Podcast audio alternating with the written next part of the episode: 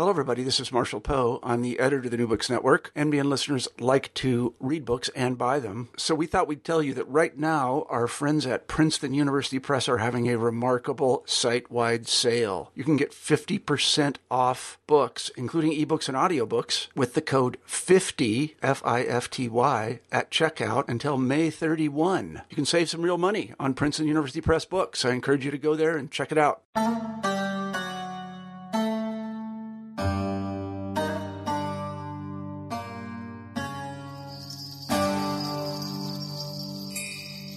Hello and welcome to a new episode of New Books in Islamic Studies. I'm your host, Sher Ali Tareen. For each new episode, we choose an important new book in the field of Islamic studies and we chat with its author. In his shining new book, The Medieval Islamic Hospital Medicine, Religion and Charity, Ahmed Ragab, Assistant Professor of Religion and Science at Harvard Divinity School, charts the institutional and intellectual history of hospitals or bimaristans in medieval Egypt and the Levant. A central argument of this book is that hospitals in Islamdom were more than just institutions where the sick were treated. Hospitals also served as important sites of communal services and congregation, as urban architectural monuments, and as symbols and expressions of a ruler's political authority. By exploring an astonishing variety and number of sources, Ragab provides an unparalleled window into the aspirations and operations that defined the medieval Islamic hospital. This splendid new book will be of great interest to students of medieval Islamic history, religion and science, medical history, and the study of Islam and religion more broadly. Here now is my conversation with Professor Ahmed Ragab. Hello, Ahmed. How are you doing? Hi, Sher Ali. Thank you so much for um, taking the time to speak with me today. Well, my pleasure. Uh, really appreciated uh, this book, as I mentioned to you before we went live. Uh, this is uh, such an interesting and important topic that not much has been written about. So this was quite a revelation, and the kind of uh, painstaking research you've done is very obvious from the pages of your book. So we have a tradition on new books in Islamic studies that our first question is always biographical.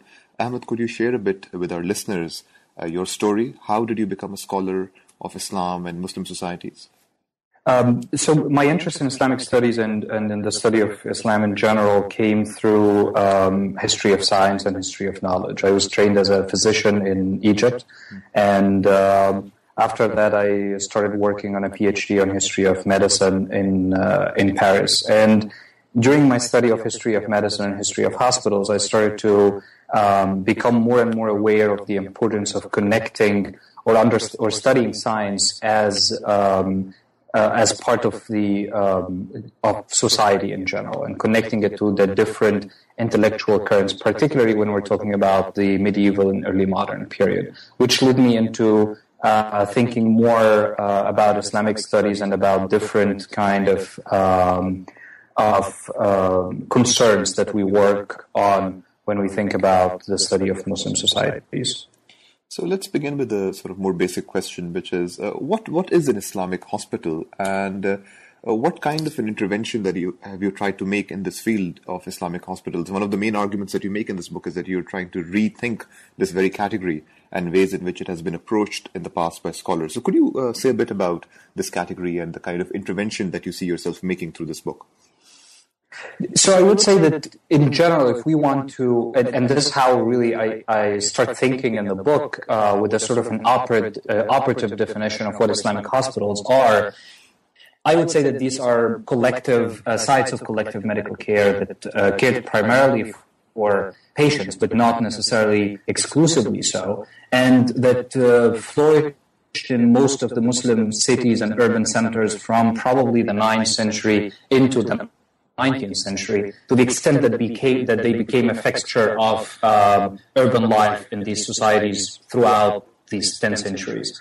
Um, I think the, the, Islamic hospital we start the book with is, I would say, uh, is quite different from the one that we emerge with at the end of the book, or at least that's what I tried to do. Um, the book tries to question, first of all, um, or questions really three important things about the category of Islamic hospitals. The first is the coherence of the category, that there isn't one single Islamic hospital that we could paint or think about throughout this entire period, but also even in any given period throughout the entire geography of these Islamic societies. So the book proposes that we have at least two major models that emerged from two different origins. One of them that dominated the medical scene in Iraq and Iran, and the other that was more common in Egypt and the Levant. And um, although there is a lot of communication between these two models and a lot of cross interactions between them, I try to locate the hospital in the in its own geography and its uh, own social context, which always creates different expectations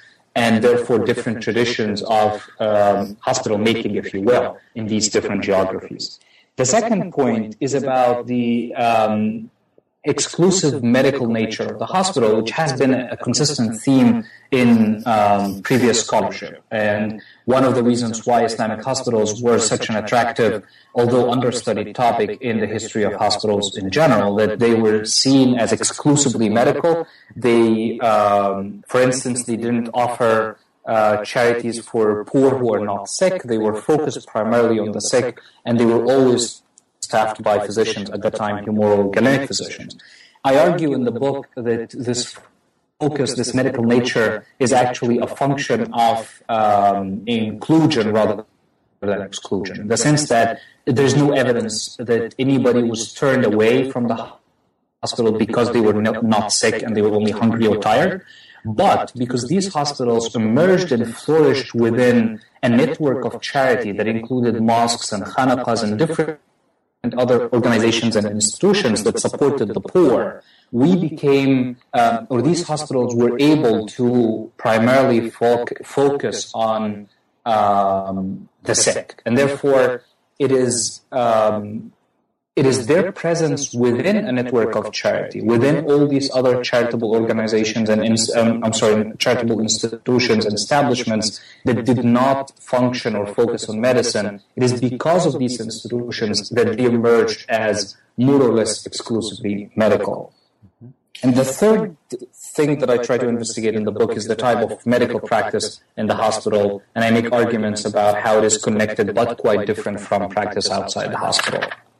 So, what were some of the earliest uh, Islamic hospitals, and uh, what kind of uh, precedents from the late antique uh, tradition, late antiquity tradition rather, uh, did they build on these earliest Islamic hospitals? Could you tell us a bit about some key institutions and uh, what were they modeled on?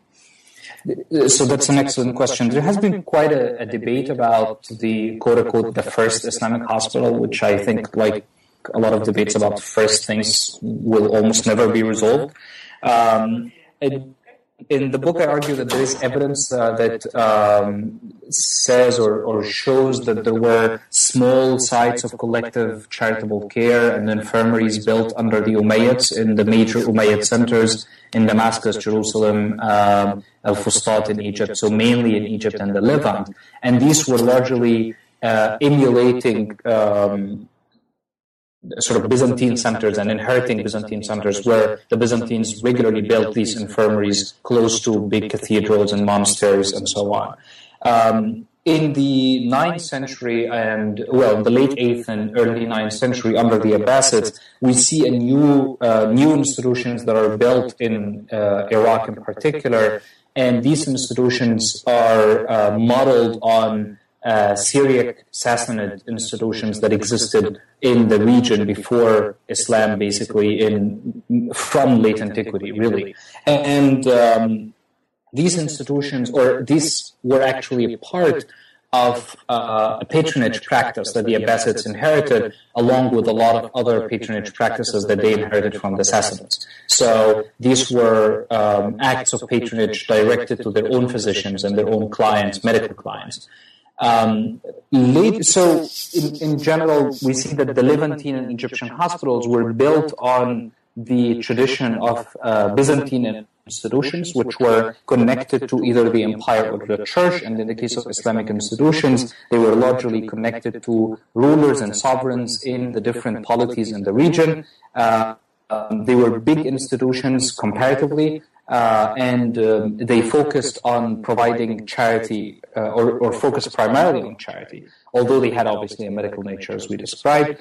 Um, in the uh, Iraq and Iran uh, context, these were institutions inherited from a Syriac Sassanid tradition, and uh, they were primarily acts of patronage directed to the physicians. They were largely small, not as important in terms of fashioning the image of the ruler, but important for the physicians themselves. And uh, focus primarily on medical care, um, again, led by the physicians as opposed to the, organi- to the institutions built in Egypt and the Levant. Now, one of the uh, very fascinating arguments that you make in this book is that uh, these Islamic hospitals were also architectural monuments which played uh, an important political function, these uh, Bimaristans, uh, as they were called. So, uh, could you say a bit about that architectural dimension and how were these uh, urban monuments uh, uh, used and mobilized for the assemblage of political authority and the way in which uh, the contemporaneous political rulers used these for their own self presentation as pious Muslim uh, rulers uh, at a given time and place?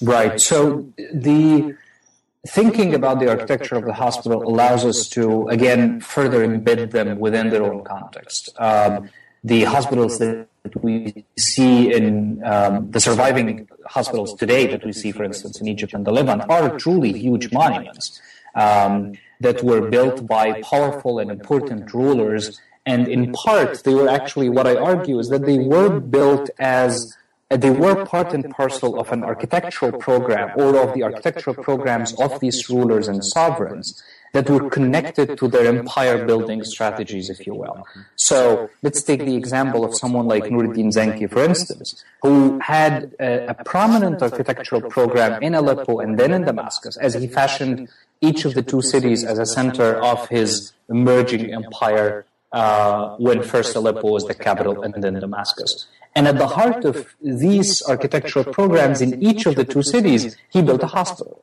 And the hospital, along with a number of other institutions and mosques and madrasas that he built, were part of creating his own image as a pious ruler, but also as a great ruler who would be able to establish these huge charitable um, monuments or charitable establishments that would benefit his um, his people. The same happens with Salah ad-Din when he puts um, when he um, sort of is able to take over the Fatimid Empire and, and um, annuls the Fatimid Caliphate completely, part of his actions in order to um, sort of erase the legacy of the Fatimids in their own capital, in their own caliphal capital, is an architectural strategy that aims at changing the architectural landscape of Cairo, making it into the Ayyubid Cairo that will be quite different with a wall, with a citadel, and so on.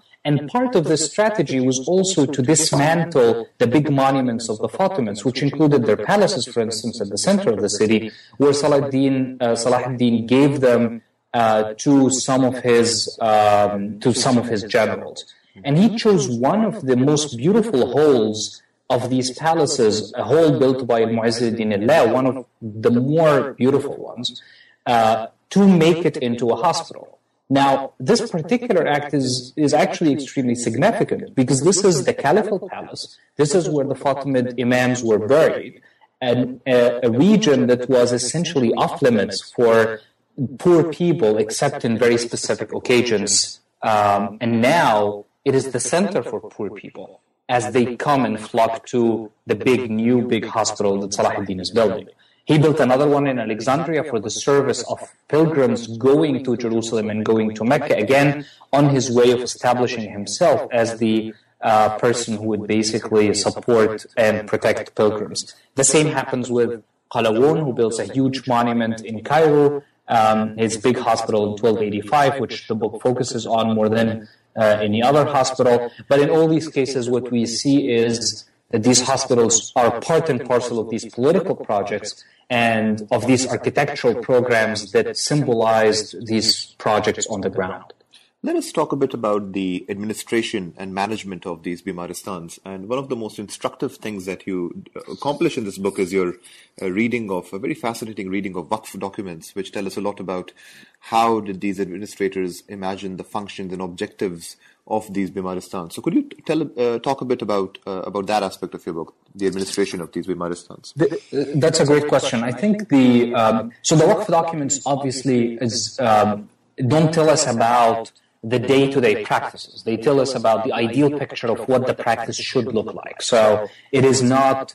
I, I don't look at it as a, um, as an indication of how the daily activities of the Bimaristan took place, but it showed us, as you mentioned, the priorities of these administrators, what they thought the hospital ideally should be doing. And here again, there is a, quite a significant divergence between these two models that I described earlier, the Eastern or sort of a model, Iranian Iraqi model, and a model in Egypt and the Levant. And I you can see this through uh, a comparison between the document of uh, Rashid Tabib, uh, uh, Bimaristan that he built um, in, in Iran and the Bimaristan, contemporary Bimaristan built by Mansur Qalawun in Cairo in 1285.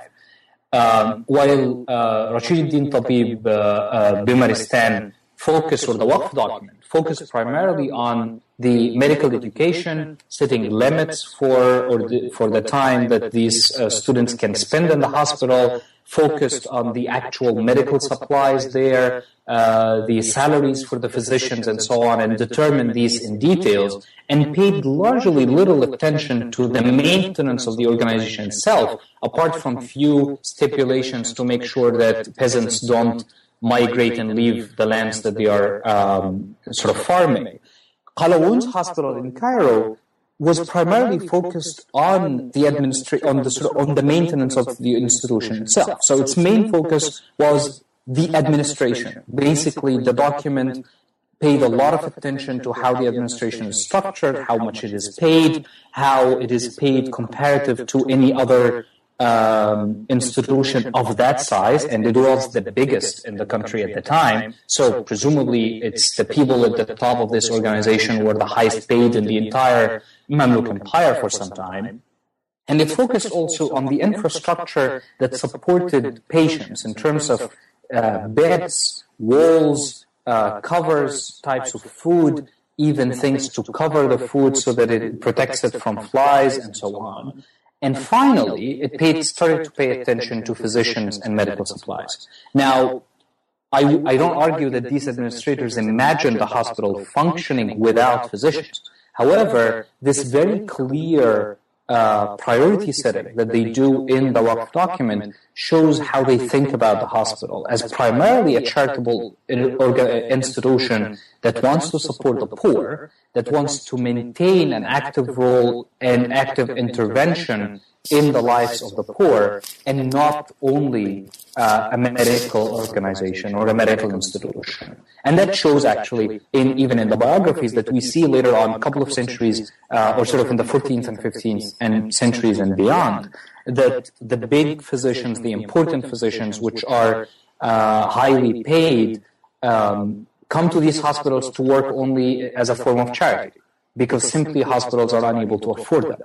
And all hospitals are talking, people writing about hospitals are always talking about their inability to pay physicians decent salaries. And we have numbers of salaries that show that they are, compared to salaries that physicians would make in the court, for instance, are really um, almost negligible. And again, because these hospitals perceive their role as largely part of this large charitable network that we talked about in these cities at the time. Let us talk a bit about these uh, physicians. And you, uh, in very interesting ways, shows that uh, many of these major physicians were also doct- uh, were also scholars in their own right. So we could call them scholar doctors in many ways. Uh, right. So, who, who, were some of these major physicians? Um, you focus on a, a few, uh, and one in particular. And uh, what are some of the key features of their intellectual, the texts that they're reading, the kinds of discourses and discussions they're having?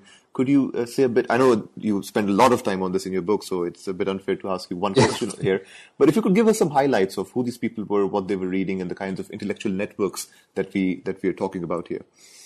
Right. So I, I argue in the book, or I trace in the book, a particular circle of physicians that formed around Al-Bimaristan and Nuri in Damascus. and that came to dominate the uh, medical practice in Egypt and the Levant under the Mamluks for a few centuries to follow. And basically, their students came to dominate not only hospital practice, but also other forms of medical, at least elite medical practice, that is medical practice directed to, uh, you know, richer clients. Um, the, the, this circle, which I call in the book a Dakhwar circle, um, because it is around or was the most prominent figure was Muhaddab al-Din al-Dakhwar, who was a physician that served in, uh, that died in the first half of the, tw- of the 13th century and that served in al-Bimaristan al-Nuri, but also was a very important figure in the Ayyubid, um, uh, in the Zangid and then Ayyubid courts of the period. Uh, he himself was a student of Ibn al-Mutran, a known physician. We know a lot of, about his writings. And Ibn al-Mutran was a student of Muhaddab al-Din al-Naqash, where this story actually, or this genealogy starts. And Naqash was recruited by Nuruddin Zenki when he built Al-Bimaristan al-Nuri, was recruited from Baghdad to come and supervise the uh, establishment of this new institution. And Naqash himself descends from a long line of prominent Bimaristan physicians in Baghdad uh, and his direct teacher was Ibn Tilmid. Again, I don't want to say too many names, but Ibn Tilmid was again a very famous and important physician in his own right and built a whole tradition in Baghdad and served in a lot of hospitals. So, as in Naqash left from Baghdad to Damascus, created a new genealogy in Damascus around the Bimaristan and Nuri, of which Dakhwar became the most important figure. He brought with him first of all, a discursive understanding and appreciation of the project of the Bimaristan. That is to say, how the, what role the Bimaristan plays in the life of the physician. This was mixed or interacted with the charitable role, the highlighted charitable role that hospitals played in the Levant and Egypt, and allowed for these Bimaristans to become the charitable cornerstone of the practices of these important physicians moving forward. He also brought with him a number of important texts or editions uh, and recensions of texts that were not known in the Levant before. So, for instance, we see in this circle the emergence of a book like Al-Hawi, and Al-Hawi was composed by Abu Bakr al-Razi a couple of centuries, two centuries before, was quite well known, but it was known to be um, basically an amalgamation of all his pamphlets and writings that was collected by his students after his death, completely useless and, and very, very difficult to deal with.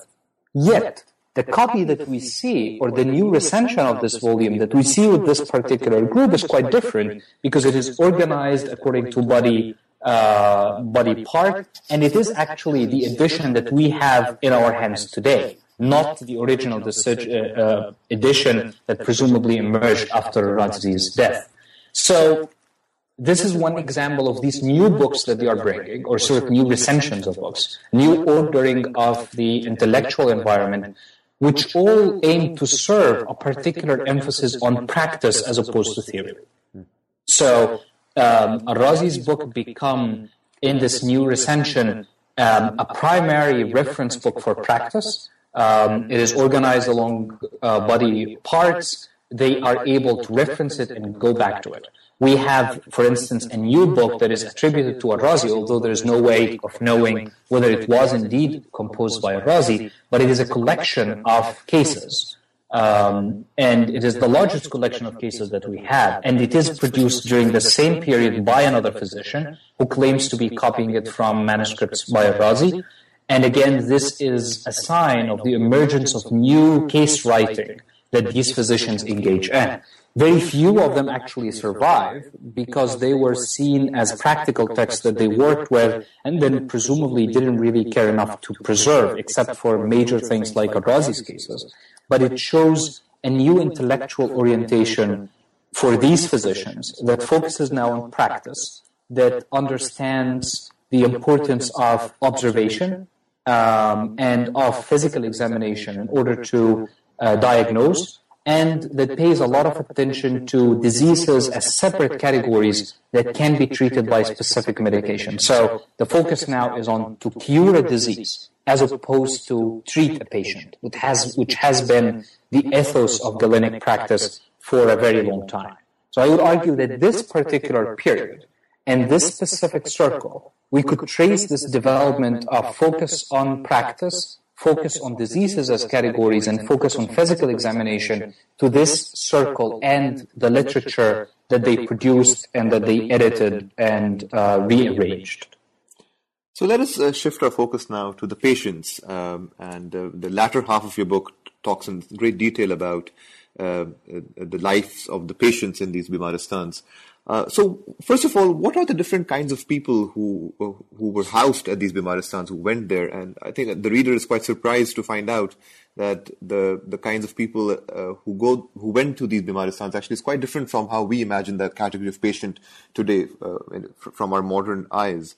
Uh, right. And and you know, and you also talk a lot about the kinds of interactions they had with the physicians uh, at the Bimaristan. So, could you say a bit about the people who went there, the inter- their interactions with the physicians, and also what might it might it have been like for these patients to spend a day uh, uh, at the Bimaristan?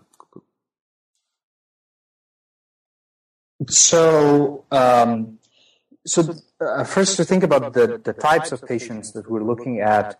Um, first, you're right. I mean, the, the, the, the, hospital at the time, or the Bimaristan, was quite different from what we think about uh, as a hospital today. Um, it was not a place that, it was a place that people tried essentially to avoid. People would go to the Bimaristan only if they really have to.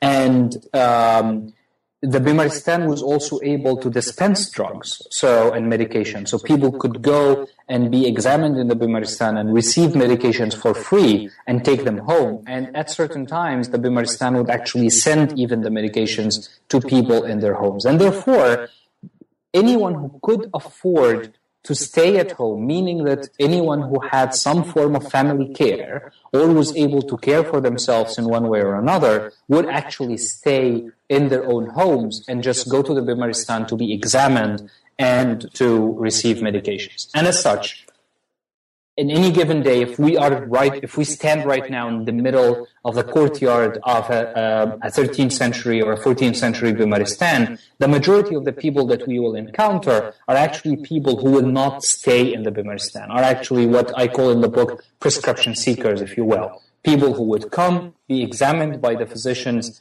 um, have certain medications prescribed and would take these medications either from the Bimaristans um, sort of herbalist or pharmacist or from another herbalist close to the Bimaristan. Um, courtyards were very crowded. Uh, they were full of these people, um, sick people, um, mostly carried by or taken care by uh, of by their relatives, but in many cases also relatives of sick people who are coming to describe the conditions of their loved ones and um, take the medications or prescriptions from the Bimaristan.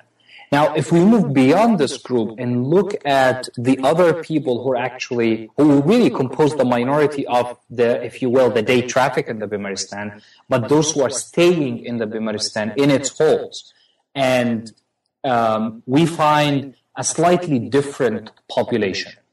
One group, which stands to be a very prominent and important group, is what I call in the book the clients of the charity network itself. So these are people, when we look at their biographies, they normally live in the mosques, for instance. Um, they are either some of them are uh, what we would call Sufis or mystics or mujawirin or, or, you know they, they spend large parts of their lives in the mosques or in the khanaqahs or in madrasas. Some of them don't work at all. Others work very um, sort of little jobs that support their lives, like copying, like carrying water, uh, helping students and helping professors and so on.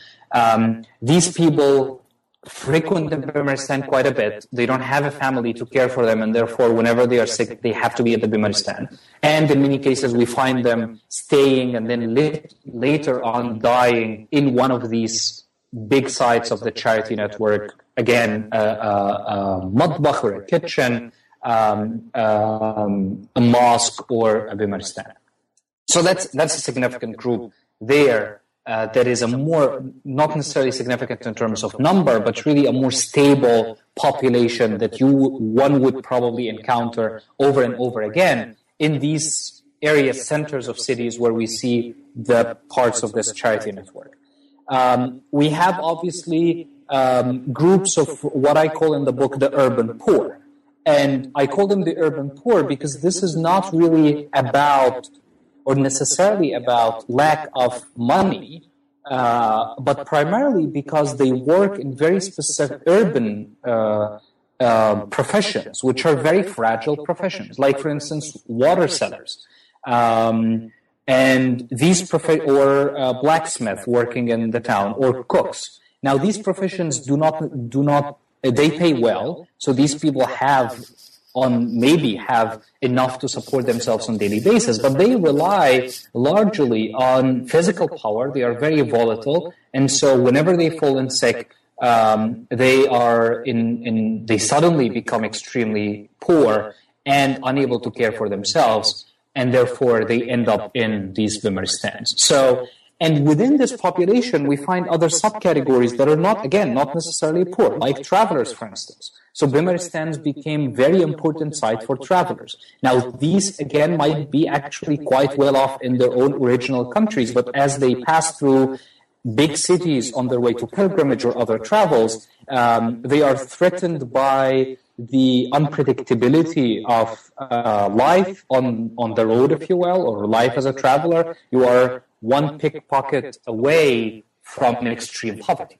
And hospitals, and of course, they don't have families to care for them as well. So even if they have money, some of maybe not enough to hire a servant, and therefore they end up in the hospital.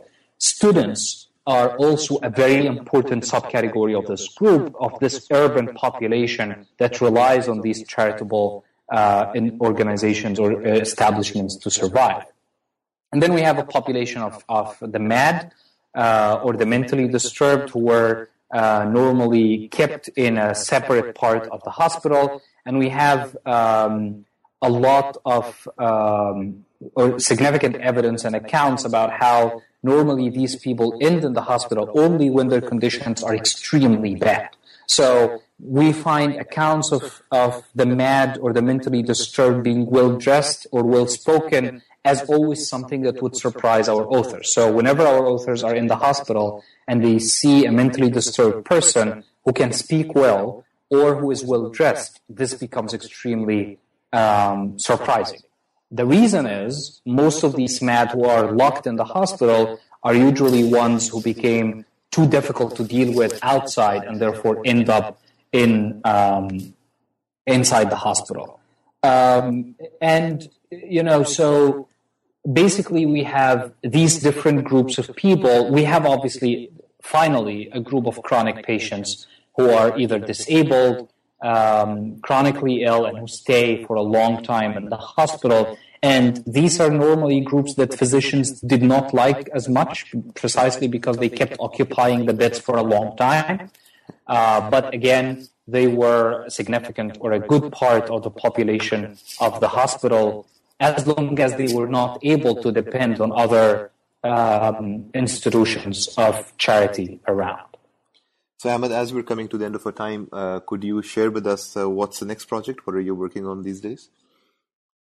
So I'm working on a, um, a new monograph about the history of prophetic medicine. Um, as, as you and, and, some of our listeners probably know, uh, prophetic medicine uh, is also a topic that is largely understudied, and it has been seen in um, um, some scholarship as a response to Galenic or Greek practice.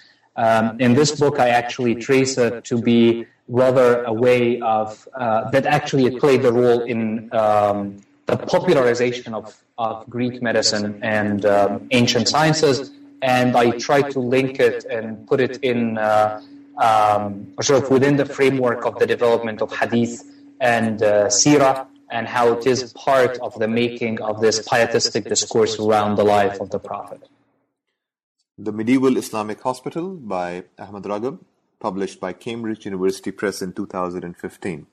Uh, thank you so much, Ahmed, for such a wonderful book, a truly interdisciplinary masterpiece in so many ways, combining intellectual history, the study of medicine, architecture, political authority. So you've done some fascinating and brilliant work here. So thank you so much for this book, and thank you so much for your time uh, today. Really enjoyed this conversation. Thank you. Thank you. Thank you very much.